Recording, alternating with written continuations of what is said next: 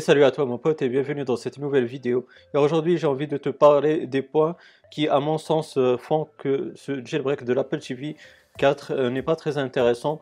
Enfin c'est juste mon avis, euh, je t'invite dans les commentaires à me donner les tiens et peut-être ça va créer un débat entre nous et peut-être aussi je vais découvrir d'autres critères qui font que ce jailbreak ne vous intéresse pas, ce jailbreak de l'Apple TV 4. Mais tout d'abord, j'ai envie juste euh, de vous rappeler qu'il y a toujours euh, mes réseaux sociaux dans la description de la vidéo pour me rejoindre euh, si vous avez des questions, des suggestions que vous voulez me, poser. Aussi, je vous rappelle qu'il y a mon site Moi Jeans qui va vous permettre de faire pas mal de promotions sur le site chinois Gearbest. Donc, j'essaie de vous concocter les, produits qui pourront vous intéresser et enfin que je trouve les meilleurs en tout cas. Et maintenant, on va fermer euh, cette parenthèse-là et on va attaquer notre sujet. Donc, euh, premier point que je trouve, euh, et c'est franchement le point essentiel pour moi, c'est celui que ce jailbreak est semi-tethered. Donc, qu'est-ce que ça veut dire? Bah, En fait, à chaque fois que votre Apple TV elle sera éteinte ou que vous allez la redémarrer, bah, vous allez vous falloir faire, refaire un jailbreak. Donc voilà, ça c'est déjà un problème. Il faut savoir aussi qu'avec ce, ce jailbreak-là, bah, le problème c'est qu'après 7 jours, c'est-à-dire après une semaine, bah, vous allez refaire un jailbreak. Donc euh, l'application, le, Nito TV, bah, elle va cesser de, fonctionner. Et puis euh, voilà, c'est ça le, gros problème selon moi.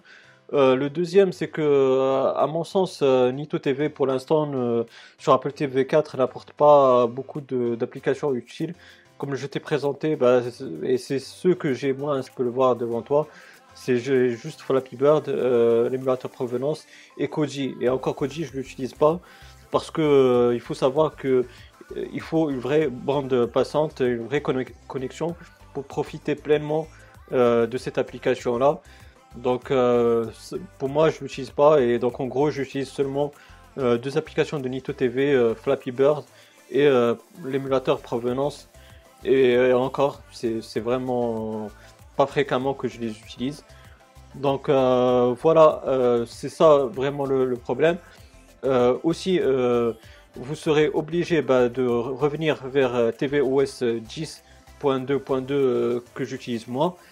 Et le problème, c'est que avec ce tvOS là, par exemple MyCanal, bah, le problème c'est que ça va pas fonctionner. Malheureusement, avec euh, tvOS 10.2.2 parce que ben, ils obligent d'avoir tvOS 11 euh, et euh, si, si, vous descendez, si vous revenez vers tvOS 11, ben, vous n'allez pas pouvoir faire le jailbreak et donc vous serez bloqué sur tvOS 10.2.2 sans profiter de l'application MyCanal.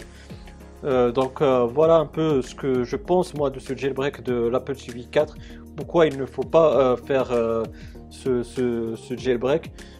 Enfin, du moins, pourquoi, il n'est pas si intéressant que ça? Euh, bah, j'espère que cette vidéo, elle t'aura bien plu. Si c'est le cas, bah, n'hésite pas à me donner un gros pouce bleu, c'est très encourageant, ça fait vraiment plaisir. Si tu as des questions ou des suggestions, bah, n'hésite pas à me les poser dans la barre des commentaires. Je suis aussi ouvert euh, au débat si vous avez euh, d'autres critères ou si vous avez des critères contradictoires à ceux que je viens d'énumérer, pardon, bah, n'hésitez pas et on pourra en discuter dans les commentaires. Euh, aussi, euh, bah, si tu n'es pas abonné, bah, n'hésite pas à t'abonner pour avoir mes futures vidéos. Et puis, bah, active la petite cloche, comme ça tu seras notifié des futures activités sur la chaîne YouTube. D'ici là, je te souhaite une bonne journée ou une bonne soirée. Je te dis bye bye et à la prochaine. Ciao, ciao.